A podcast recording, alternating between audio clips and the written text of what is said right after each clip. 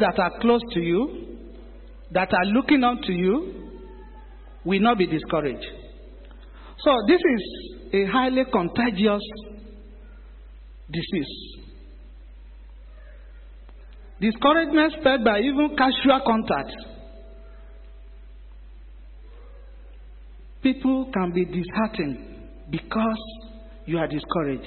Imagine you see Pastor Sheung and you see him is so down and he's trying to explain to you that something is discouraging him. You can lose your faith because somebody that's always smiling. Praise God. So today, like I said, Satan has sold all his weapons except that one.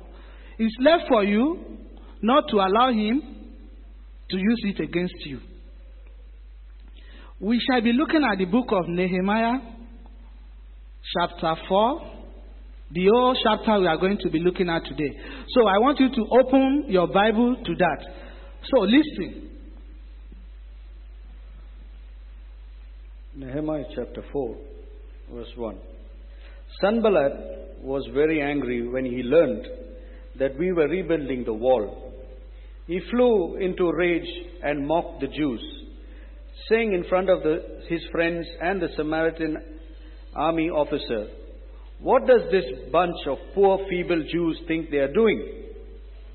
Do they think that they can rebuild, they can build the wall in a single day by just offering a few sacrifices?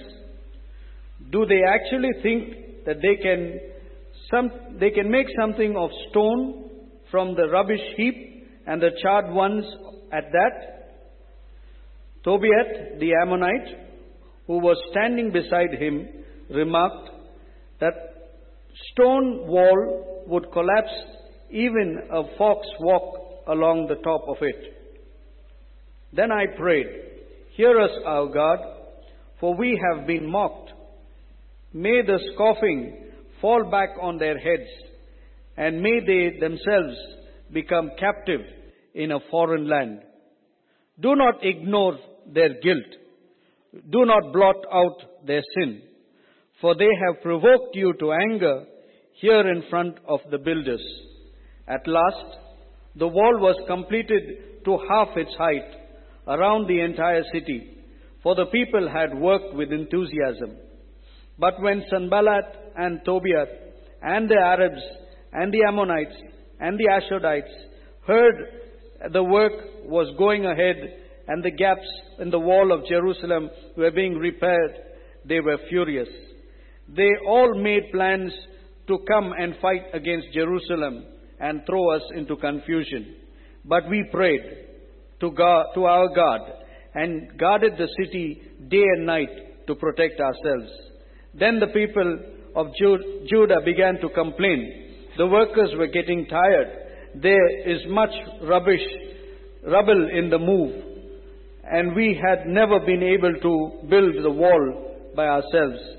Meanwhile, our enemies were saying, before they knew what's happening, we will stoop, stoop down and on them and kill them in the end of their work. The Jews who lived here near the enemy came and told us again and again, they will come from all directions and attack us. So I placed armed guards behind the lowest parts of the wall in the exposed areas, and I stationed people to stand guard by families armed with swords, spears, and bows.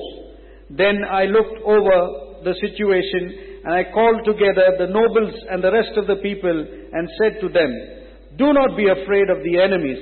Remember the Lord who is great and glorious, and the fight for your brothers, your sons, and your daughters, and your wives, and your homes. When our enemies heard that we knew of their plans and that God had frustrated them, we all returned to our works on the wall. But from then on, only half of my work, men worked while the other half stood guard with spears, shields, bows, and coats of mail. Their leaders stationed themselves behind the people of Judah, who were built on the wall. And who were building on the wall. The laborers carried on their work with on one hand supporting the load, on the other hand holding a weapon. All the builders had a sword belted on their side, and the trumpeters stayed with me to sound the alarm.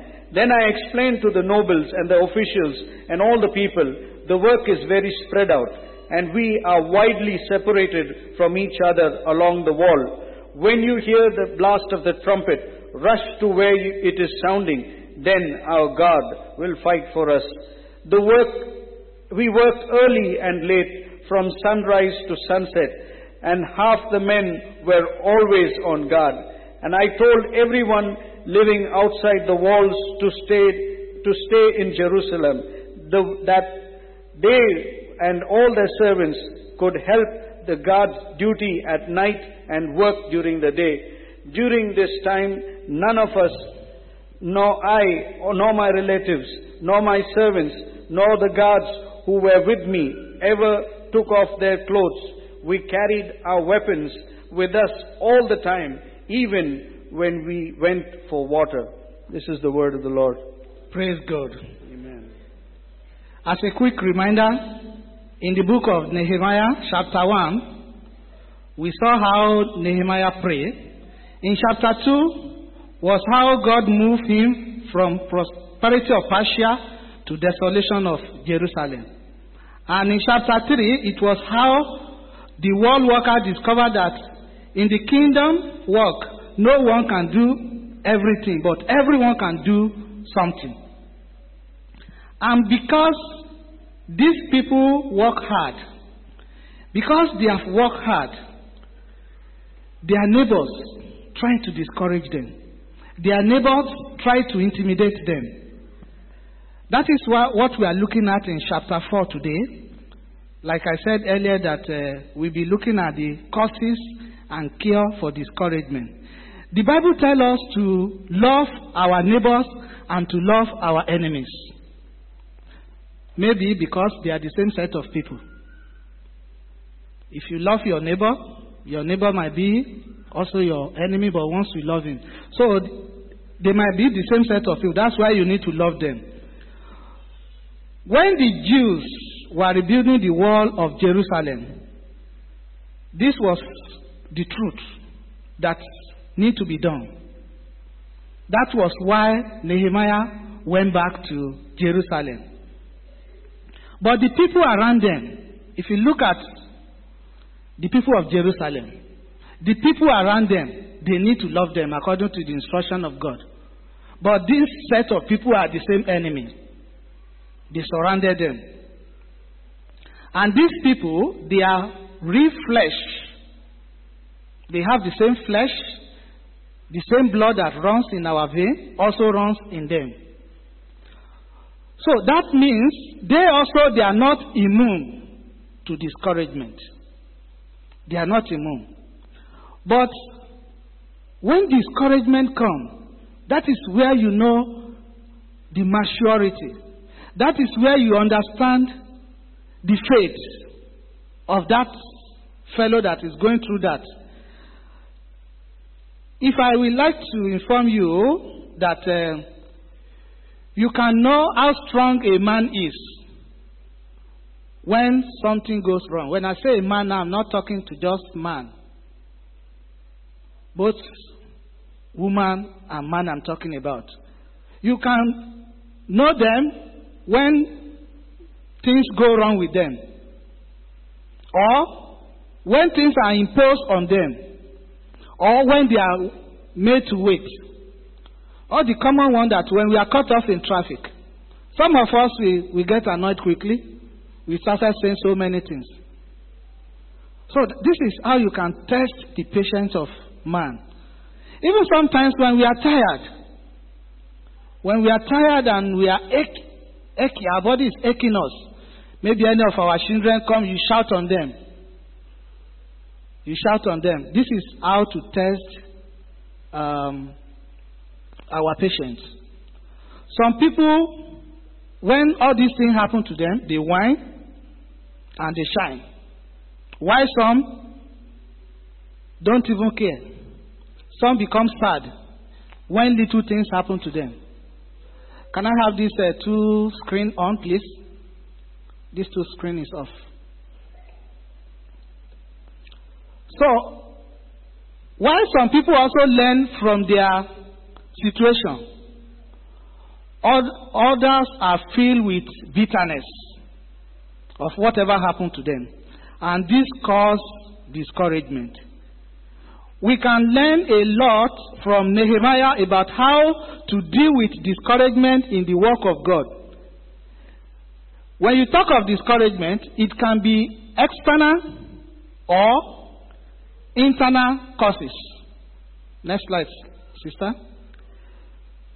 Discouragement can be caused by external or um, internal causes.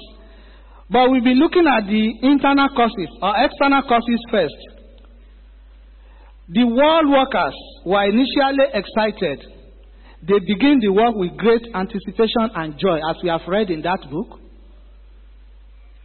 They were so happy that they, do- they were doing the work.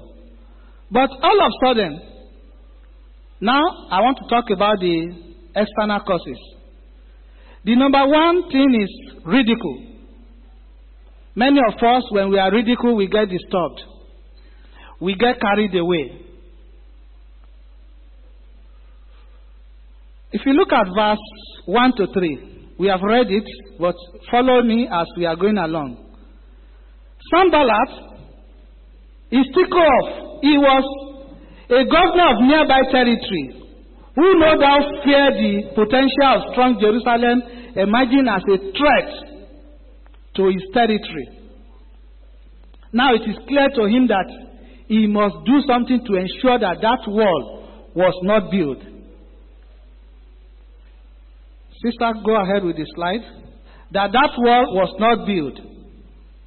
And so he restored to the tools of Luther. Because the Luther when they are, when they are losing, they want to gather people together to join them. And I pray you will never follow Luther in Jesus' name. But you need to be vigilant. If you are not vigilant, before you know it, you will follow the Luther. So Sanballat, uh, yeah, Sanballat was angry. So he resorted to Luther ridicule. He ridiculed them, verse 1 to 3, you have seen it there. Ridicule, ridicule is the language of devil. Indeed, the Bible indicates that Satan is a liar and an accuser of, accuser of the brethren. It is his business to deceive and discourage and make no mistake about it. And that's exactly what Sanballat was doing. You can imagine Tobiah also came. Uh, uh, let, let me say maybe he's also a mouthpiece. He came as a mouthpiece. He added to it saying that even if a fox, we all know a fox, fox is like a cat, but bigger than cat.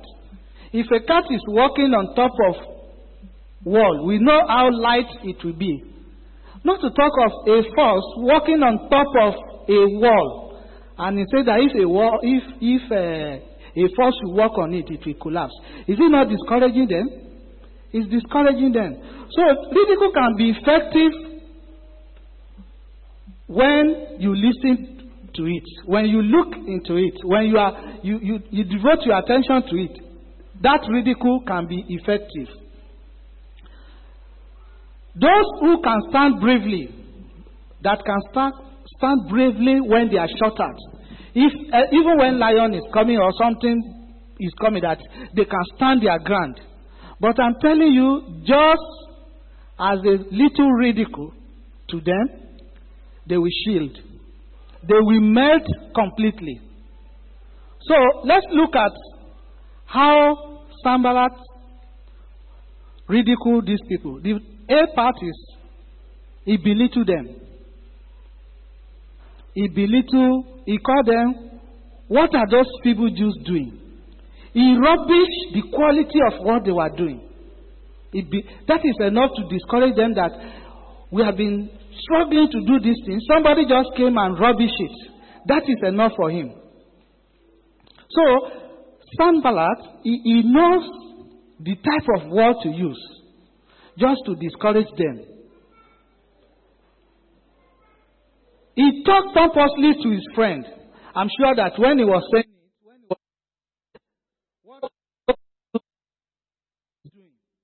many of his friends they will be laughing. And many of us, when we are laughed at, shame will catch up with us. So this is discouragement. He talked pompously to his friend, no doubt that these Jews are attempting something foolish with the aim in mind of power or profit.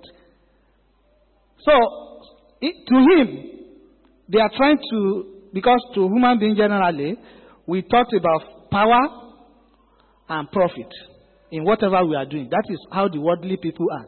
And to Sanballat, because he was a governor, also he's talking about power. He doesn't want them to take the power away from him. Number two, B. B part of ridicule that he has made. He mocked their ambition. We do restore the world? That is, the ambition is to restore the world. He mocked them. He mocked that their ambition. The C part, see, he mocked their confidence. Because their confidence is that they, they, they, the confidence that they, they, they praise to God. Will they offer sacrifice? What he's saying here, most likely, is a Christian that goes something like this. Do they think they can pray and the world will, will come up? Do they believe that their devotion to God will make the world to magically rise from the rubble? So he mocked them. D part, he made fun of their enthusiasm. The way they were working. Will they finish in a day? Do they have any idea of what they are attempting to do? Do they know that they are biting more than they can chew? So he mocked them. He mocked their enthusiasm. E. He undermined their confidence. All this one are in verse 1 to 3. He undermined their confidence. Can they bring stone back to life? And the implication is no, they don't have a chance. Then, to make it worse, like I said earlier, in verse 3, Tobiah made fun, suggesting that even the light footstep of a force will be sufficient enough to knock the wall down. What do you think will be happening? People will be laughing at them. And these are the people that they are putting their best. They are putting their best together, and somebody came and started ridicule them. So, children of God, don't listen to people that mock you. Don't listen to people that belittle you. You might not be where they want you to be, but God has plan for you. He has plan for you. So don't listen to them. Don't allow them to take away your glory. Don't allow them the plan that God has planned for you. Don't allow people that are mocking you. But one thing is that you yourself, don't mock yourself. Don't feel inferior. Don't allow inferiority complex. Oh, they are calling me outside to come and speak. What am I going to say? What will I talk about? How will I do it? Already you are discouraging yourself. In the case of these people, Sanballat and Tobias and their cronies and their supporters, they were mocking them. They were mocking them. But as we go along, we will discover whether it is effective or not. Number two, the number one is ridicule. Number two is force, show of force. Verse 7 to 8. Show of force. Their neighbor went beyond ridicule to make a show of force. We are not sure if that is the real, if, if, eh, if whatever they are saying is real or they are just bluffing. We are not sure.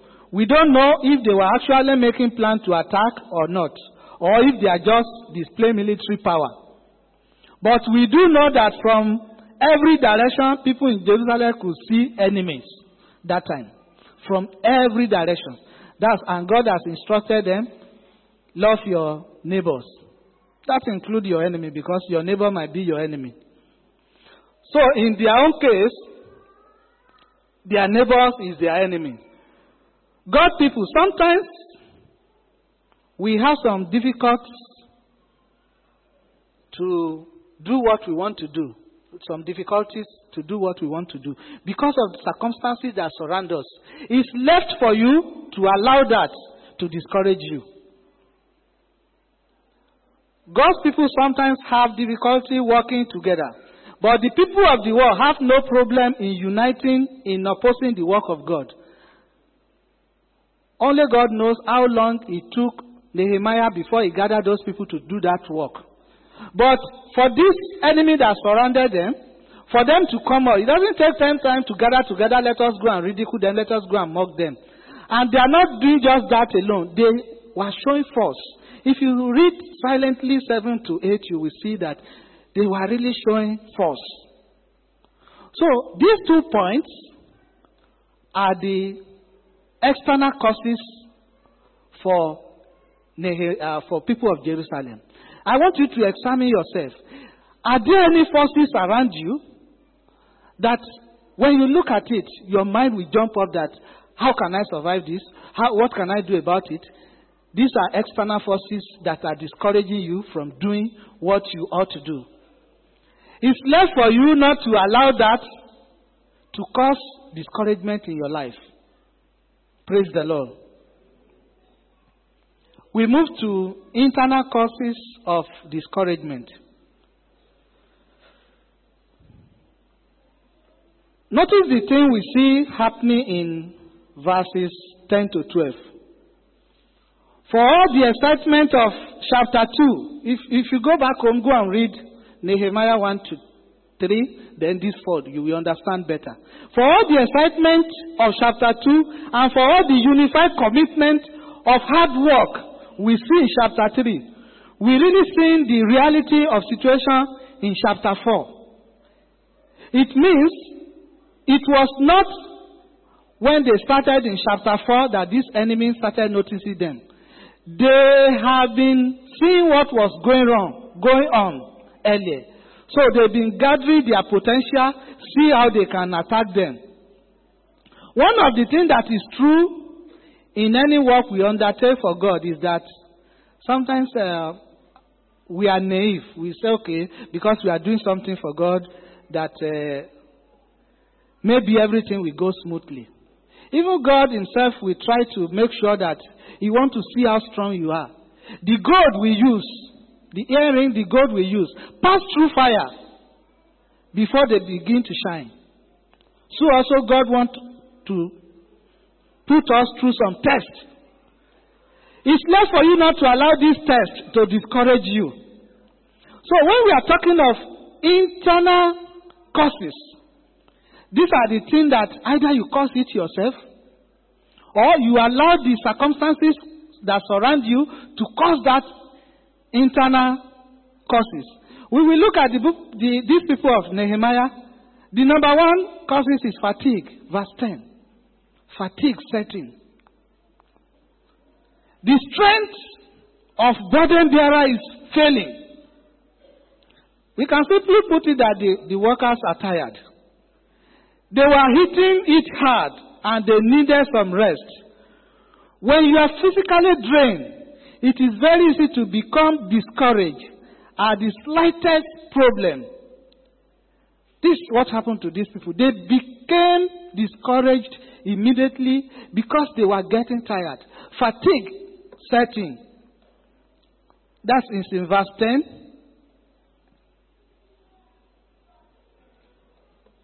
Praise God. Verse 10 say, again they are saying, we cannot rebuild the wall. That is also in verse 10. They were ready to throw in the towel. Why? Because they were tired. Go back to verse 6 and see what was written. Brother, can you read verse 6 for us?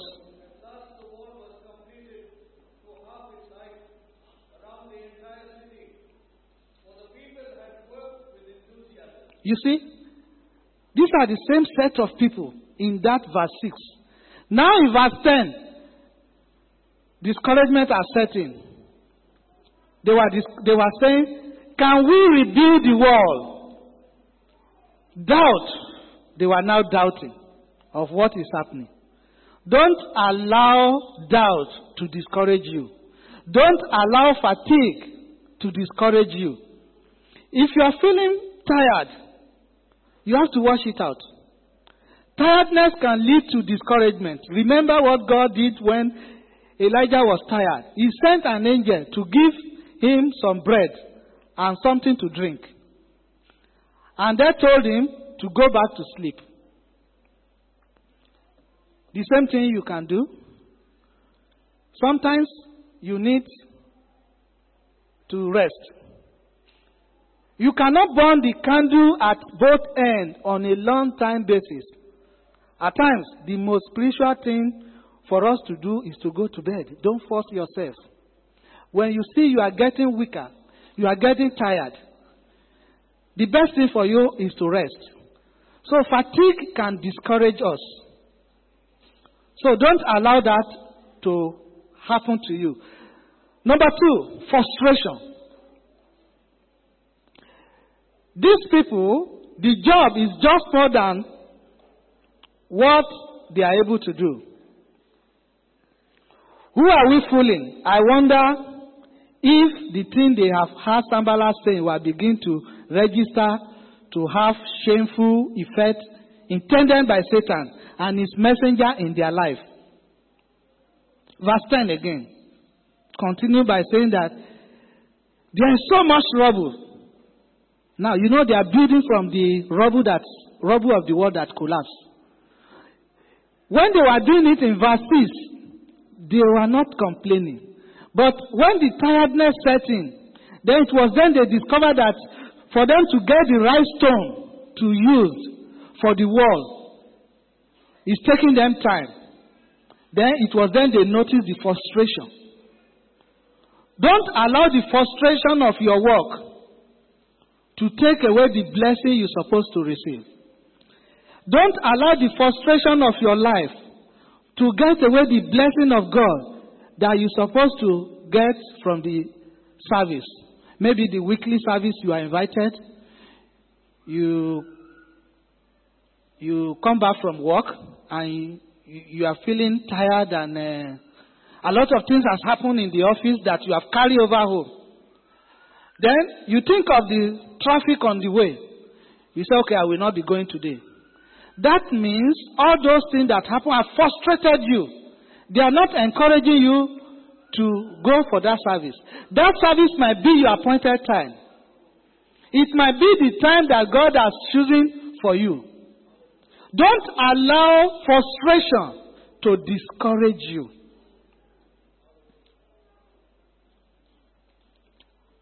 They became discouraged because they were so aggravated with the situation.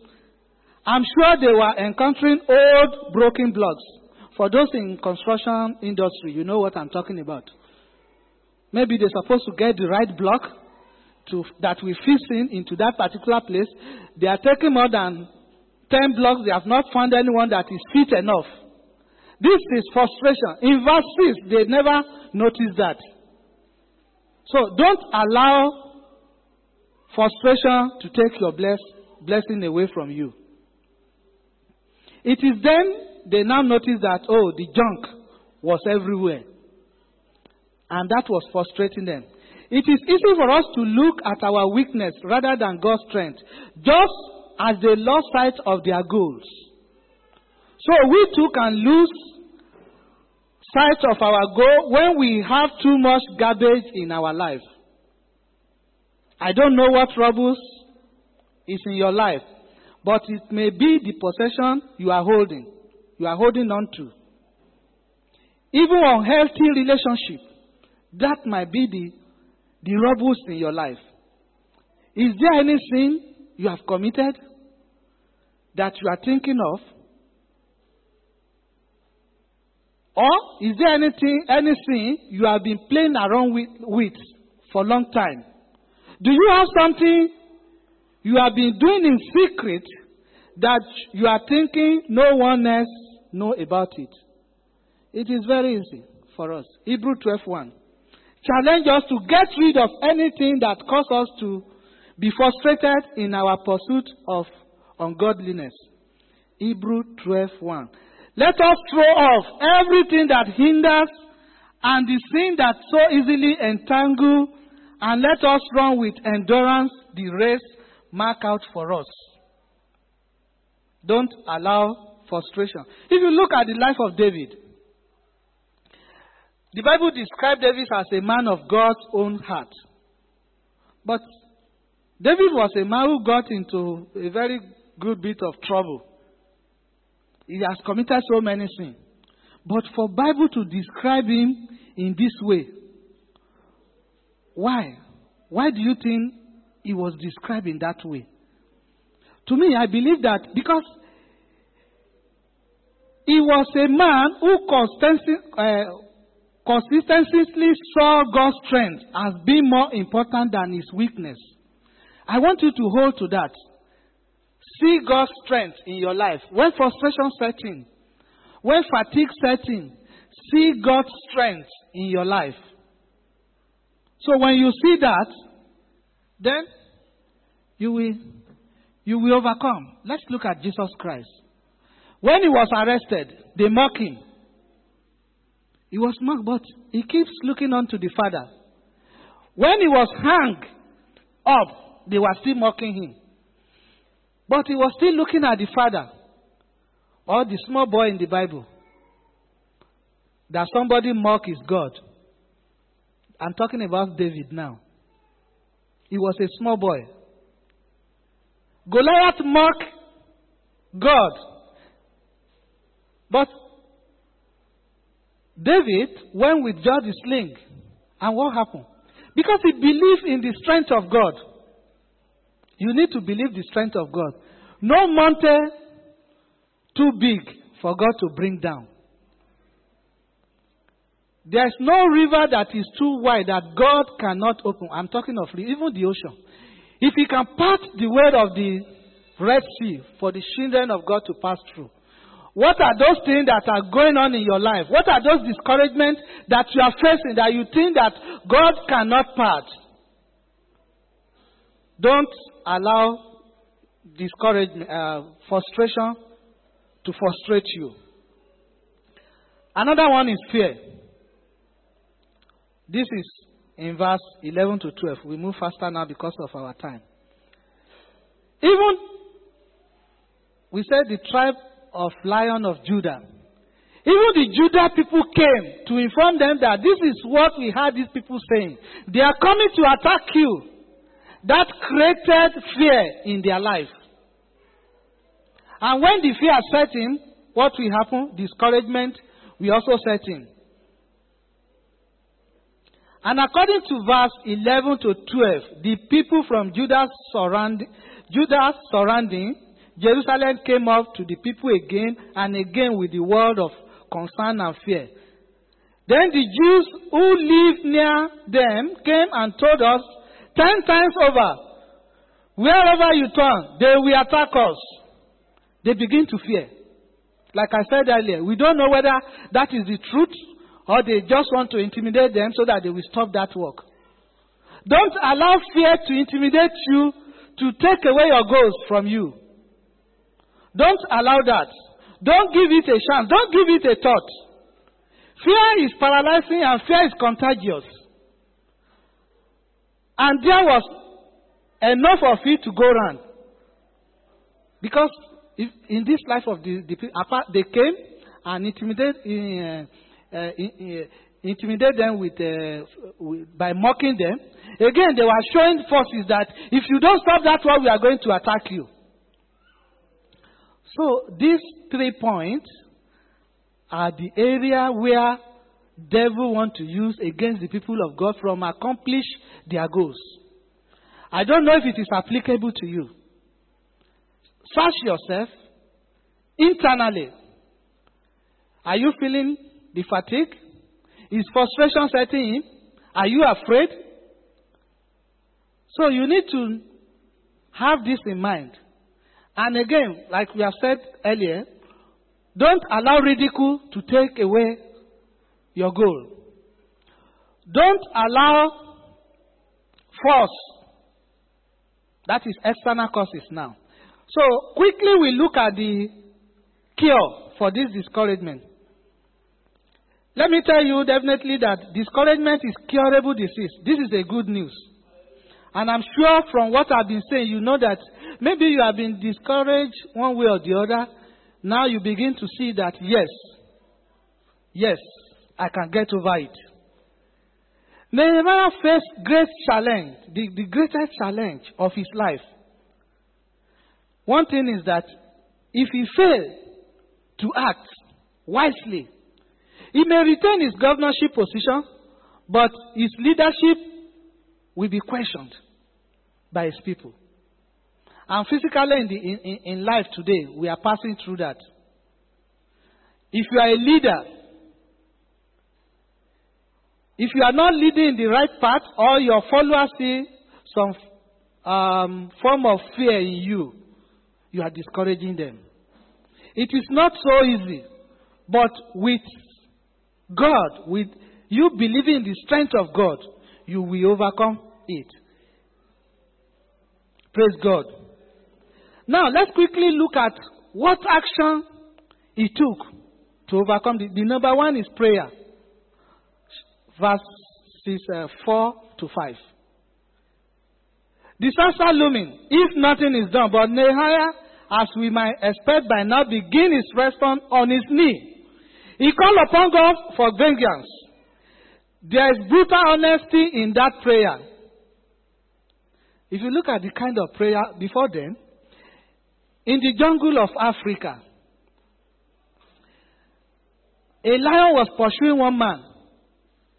And the man began to pray, God, turn this beast to a Christian. Turn this beast to a Christian. Then suddenly the man looked back. He noticed that the lion is not following him. He saw the lion kneeling down, praying. Then he tried to find out what kind of prayer that the lion was being was making. You know the prayer? And the lion was praying, Oh God, bless this food that I'm about to eat now. Has God not answered his prayer? That he should turn to Christian. And the lion started blessing the food. But in case of Nehemiah, he knows that these are the enemy. Right? Now, verse 5, brother, can you read 4 and 5 together? See the kind of prayer that he offered. So that you will know exactly what to do when that time comes. Verse 5. Verse 5. Do not ignore their guilt. Do not blot out their sins. For they have provoked you to anger here in front of the builders. Verse 5. Up to 5. 4 and 5. 4 and 5. Okay. Verse 4. Then I prayed, Hear us, O God, for we have been mocked. May their scorning, may their scoffing fall back on their own heads, and may they, may they themselves become captive in a foreign land. Do not ignore their guilt, and do not blot out their sins, for they have provoked you to anger here in front of the builders. Praise God. We can see that he is not praying that they should turn believer. Like that man was praying that the lion should become Christian. And really, the lion became Christian and blessed the food. Nehemiah is not doing the same thing. He was not doing the same thing. He prayed. He prayed. He's not praying that they become believer, but instead, for God to judge them. This was a nice prayer. Will you say? It was the right prayer. What I'm saying in essence is that know the kind of prayer you need to offer at the right time. If enemy is coming to you, you are saying that, yeah, this is enemy. You are praying that make him a Christian. And, you know, the rest is for you to think about it. So Nehemiah know the right prayer to do. Know the right prayer to offer when you are in a distressed situation. Know that. Verse 9, you go into that on your own, and because of our time, we'll not be looking at. That. Number two is perseverance. You need to neglect all the odd of discouragement. Don't allow the distractors to distract you.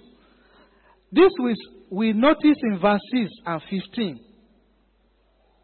Even in verse 21 say, we carry on the work. In fact, we see in verse 21 a redoubling of their effort over time. The job supposed to end by what time? As verse 21 put it, by sunset. But they walk on to when the star rise. For those of us who have lived where the, the electricity is being cut off, you can see the star. You know that it's not the moment that is the, the sun that the star will come out. So they work extra. That is perseverance. Don't allow all those things to discourage you. Keep trying. Give everything to God. Lay it before God. Don't be discouraged. Really, these people, they fear discouragement. So, and at the same time, they were able to come over whatever the problem that they had. Number three, planning. The planning, we see that in verse 13, 16 to 20. You will see that in that particular area, Nehemiah was able to plan very well. He knows that these people were bluffing, they were gathering their forces together, they can attack them at any time. If you go through that verse 16 to 20, you will notice that he planned very well. He re strategized. You also can do the same thing. If you are doing business and the business is this way and you are not seeing profit, you are being discouraged. Take a U turn. Lay it before God. Replan yourself. The discouragement will be taken away from you. Go through that verses on your own, you will see how he arranged it. Even people that are working, the bricklayers, they have their weapon by their side. The trumpeter is at is on the high level, watching in case they are coming. They will not go back home and say, okay, the enemies are coming, I need to, I need to get my weapon. No, right from there, they are getting their weapon. They are getting their weapon. So, you need to replan, reorganize yourself in such a way that you will not be fully discouraged. You will not be partially discouraged. You will not even be discouraged at all. So, whatever you are doing, the best thing for you to remember pray the right prayer. Don't pray amiss. Do not pray amiss. Pray the right prayer and plan yourself. Brethren, when we are discouraged, one of the things we can do is to reorganize our priorities. Priorities. You can look at your life you can adopt a change in approach instead of become, becoming so discouraged that you quit. Don't quit. Winner never quit. Number four, positive reinforcement. Verse 14. Nehemiah said two things here, and they are both important. Number one is remember the Lord, who is the giver of victory. Always remember the Lord. Number one, sister. Always remember the Lord, who is the giver of victory. Would the worker even forget God? Will we? In the immediacy of difficulty situation, yes, we might forget. Paul urged Timo, Timo, Timothy in 2 Timothy 2. Remember Jesus Christ. That's how George uh, Paul urged Timothy. Nehemiah continuously remembered God and he called his worker to do the same, the same. God is one who is able to give us victory. And we can get caught up in a situation in life, even in ministry, in, we can get up caught in a situation. But all you need to do is to remember the Lord. Two, fight. He told them to fight. That is that was why he prepared them that they all have their weapon by their side. They don't have to go anywhere before they get their weapon. So he urged them to fight. Brethren, there are elements of battle which are involved in today in our society and churches. We as believers, we need to fight and guide against our surroundings and our uh, churches for this evil agenda. We all know what is happening now. We hear about same sex marriage. These are things that is going on in our surroundings. We don't need to surrender. We need to fight against it. Don't be a politician that they will say, okay, before, because if I condemn it, they will not vote for me. Don't say because you are looking for one favor or the other, they are discussing something that you feel that that Bible is not recognizing, that the word of God is not supporting. And you try to sit on the fence. And when you are not sitting on the fence, you are not talking. Or you are trying to bend towards their side. So we need to fight. Prepare, not physical fight. We need to fight against all odds that can discourage us. A certain country, they voted that the same-sex marriage should be uh, should be accepted. This uh, is a country that somebody like me, I'm looking at it that all of them are Christian. Recently, they voted. We have to fight these enemies. Then preparedness. Preparedness. You need to prepare. Verse 9b, 21 and 23. The workers were armed with building tools and weaponry. They have it, I've said that. So they are prepared. Like Boy Scout, be prepared. That's the motto of the Boy Scout. Always be prepared. When you are prepared, you will not be discouraged. You are in a battle, you use whatever in your disposal, including preparation to fight. Finally, brethren, Paul calls us to take on on the armor of God. Can I have the last slide? Okay. That is the final message to you. I want you to read it. Finally, my brethren, be strong in the Lord and in the power of his might, might put on the whole armor of God that ye may be able to stand against the veil of devil. That is verse 10 to 11. Then verse 13 say again, Wherefore, take unto you the whole armor of God, that ye may be able to withstand in the evil day, and having done all to stand. Praise the Lord. Let us rise up. We are going to tell God, Lord, every Sanballat and Tobiah in my life. Hear the word of God.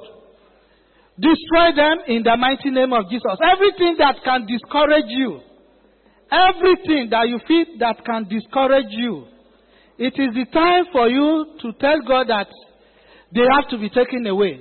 Don't pity them. You know whatever it may be. Don't have pity on them. Whatever that will take things away from you, Pray, pray, pray. Continue to tell God. Continue to tell God. Every Sanballat and Tobias in your life. In Jesus' name we pray. In closing, I want us to look very carefully at what was just spoken to us. If you notice in the scripture, it was discouragement that stopped the children of Israel to enter the promised land the first time when God had originated for them to enter. It was only discouragement that stopped them. So, what type of discouragement the enemy is throwing at you from stopping you to receive what God has got in store in your lives? We fail to see that. We fail to see that the enemy is throwing the same type of discouragement. Is it sickness that you have given up hope thinking that you are not going to be healed or your family members not going to be healed?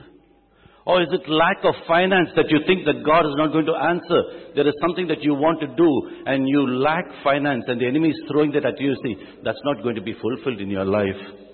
Or you have just lost your job or going to lose your job. You're given the termination and now you have become discouraged. Or you want to go to some place and suddenly the enemy has thrown something at you and you and your entire family are discouraged.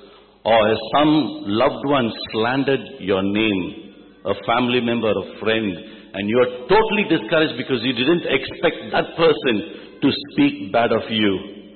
Or Is it because you have been praying for something for a long time and the answer is still not come? The enemy now has thrown discouragement for you to doubt God. Look at your life and see which area you are about to cross into the promised land and the enemy has now put a wall in before you and said, God is not going to answer. So, why would anyone get discouraged in life? The reason is, the people get discouraged in life is because they have lack of faith. They have stopped believing in the supernatural power of God. The enemy will make you feel that God is unjust. The enemy will make you feel that God is unfair to you, that He doesn't care for you, but He wants you to suffer this. God doesn't want you to suffer. Amen? Most of the time, discouragement comes from within. Most of the time, it comes from within. Somebody close to you, somebody that you love, the enemy will throw discouragement at you. In the story that we have, in the message that we heard regarding Nehemiah, what made these people go against Nehemiah? What made them do that? Have you ever thought of it? These people were from the same bloodline of David. But down the line for many years, they have given their children in marriage to the heathens. Now, that was more important to them, their family ties than what God was going to get restored.